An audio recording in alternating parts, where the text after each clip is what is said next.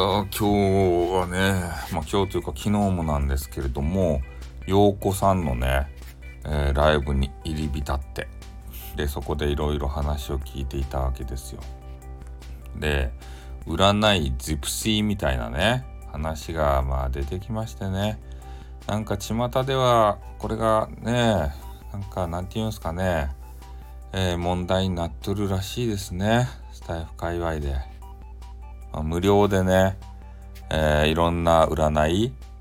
えー、なんていうんですかね、変な棒をね、こうガリ、ゴリゴリゴリゴリってこう、えー、手、手でこうしてからさ、それで、あー、来おります。あー、来おります。来おります。あー、キーとか言って、整いましたっていうね、そういう占いをする方から、えー、まあ今現代で言うとね、なんか変なカードを引くらしいんですよ。ね、なんかようわからんカードをピャって引いて、で、その引いたカードによってね、えー、どうだらこうだらという話をすると。あとカラーについてもね、なんかわかるみたいあるみたいですね。カラー。カラーリーディングとか言って、そういうのはちょっとね、あの、聞いたことなかったんですけど、カラーでなんかその人のことがよくわかるみたいな、そういうことをちょっと言われておりましたよね。うん。そういうのにね、全く興味がないんですよね、私が。ねだからちょっとその辺の気持ちよくわかんないですけど、でも、あの、陽子さんの話を聞いていてね、えー、まあ、なるほどと。ね。えー、占いジプシーというのは、こういうところが問題なんだなっていうところが分かりましたね。まあ、何かというと、やっぱり占いとかカウンセリングとか、えー、なんかよくわからんそういうセラピーとかなんかねアドバイスを与える方助言をする方、えー、占いの結果をお伝えする方っていうのは相手の方のねそまあ、基本的には幸せを願っとるわけですよ。ね陥れたいと思ってさやってる人いないと思うんですよね。ぐへへへへこ、こいつの人生を狂わしてやるぜ、みたいな、そんな気持ちでやってる人は一人もいないと思うんですよね。基本的には何かしら、えー、人生にとってプラスになるようなことを、まあ、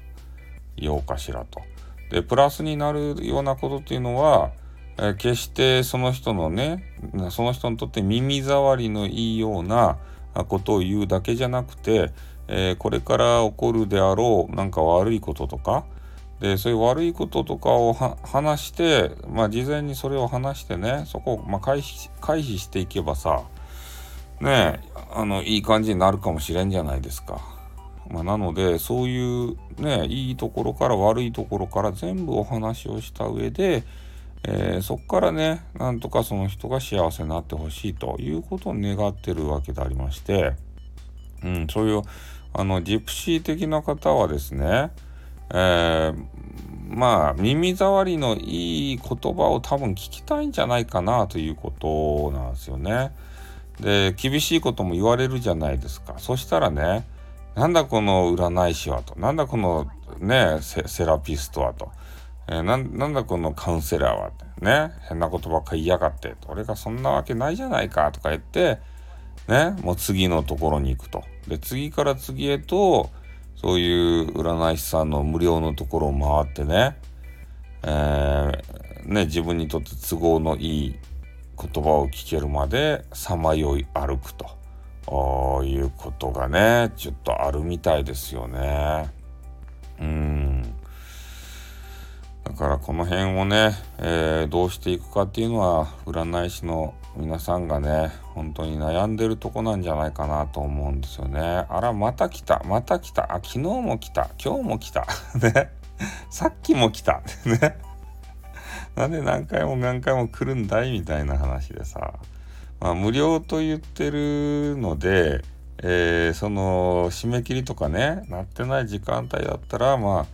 やってあげるのはいいと思うんですけど、さっき来たじゃねえかっていうふうに、ね、なると、ね、この人はその助言とかをね、えー、生かす気がないんだろうなっていうふうに見えるみたいですよ。そういうやってらっしゃる方から見ると。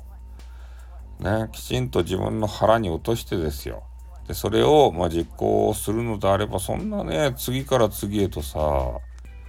ね占いとかに頼る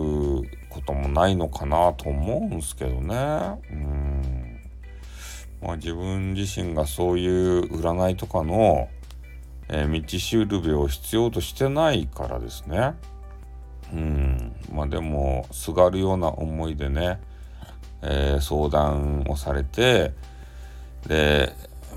まあ下から頑張ろうとかさそういう気持ちになってもらったらそのね DJ さん配信者さんも嬉しいんじゃなかろうかなと思いますんでね。うん。まあね人生はいろいろありますよ。いい時も悪い時もあるんで、えー、それはねもう全てこう受け止めてですよ。ねせっかく、まあ、占ってくれた方ね、まあ、この方たちの願いは皆さんの幸せですよね。これだけ今日はですね頭に叩き込んでいただいて、